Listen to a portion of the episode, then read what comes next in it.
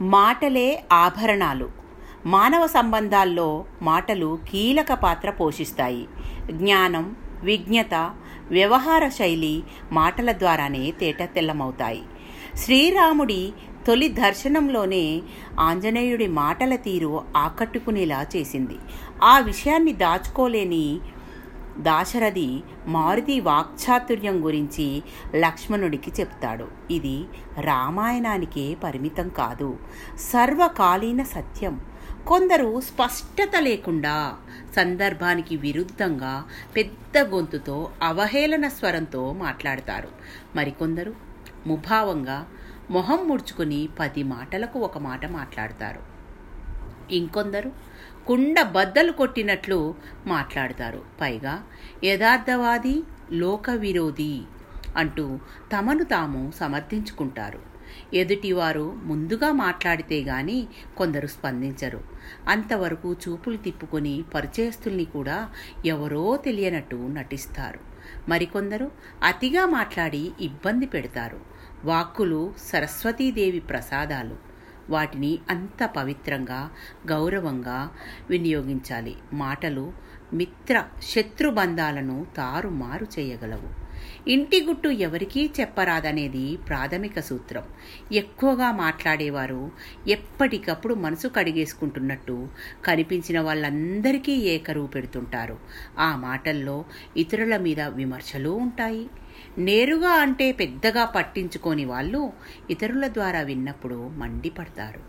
వేదాలు బ్రహ్మవాక్కులు. అందుకే వాటిని మహర్షులు మాత్రమే వినగలిగారు.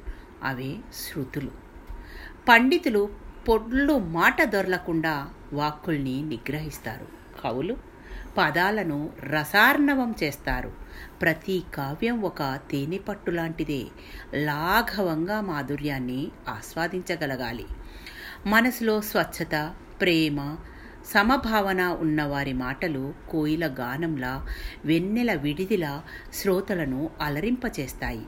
సిరి సంపదలు లేకపోయినా మధుర భాషణలే అమూల్య భూషణాలుగా ఉండేవారికి సర్వత్రా గౌరవ మర్యాదలు లభిస్తాయి. భగవంతుడు స్త్రీలకు మధుర స్వరం ఇచ్చాడు. వారి మాటలు మధురాతి మధురంగా ఉండాలని ఆయన ఆకాంక్ష. సంగీతం మగువల గొంతులో ఎంతో మధురంగా ధ్వనిస్తుంది. అందుకే వాణి వాక్కుల రాణి అయింది.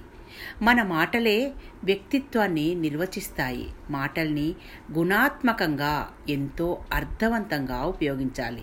ఇతరుల మాటలు ఎలా ఉండాలని ఆశిస్తామో మనం అలాగే మాట్లాడేందుకు ప్రయత్నించాలి.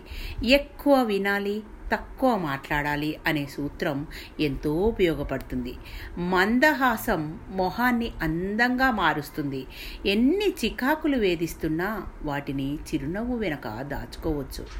రాముడికి పూర్వభాషి ముందుగా తానే పలకరించే తత్వం అనే లక్షణం ఉంది. ఇది మానవ సంబంధాల్లో అద్భుతమైన విజయాలను చేతికందిస్తుంది.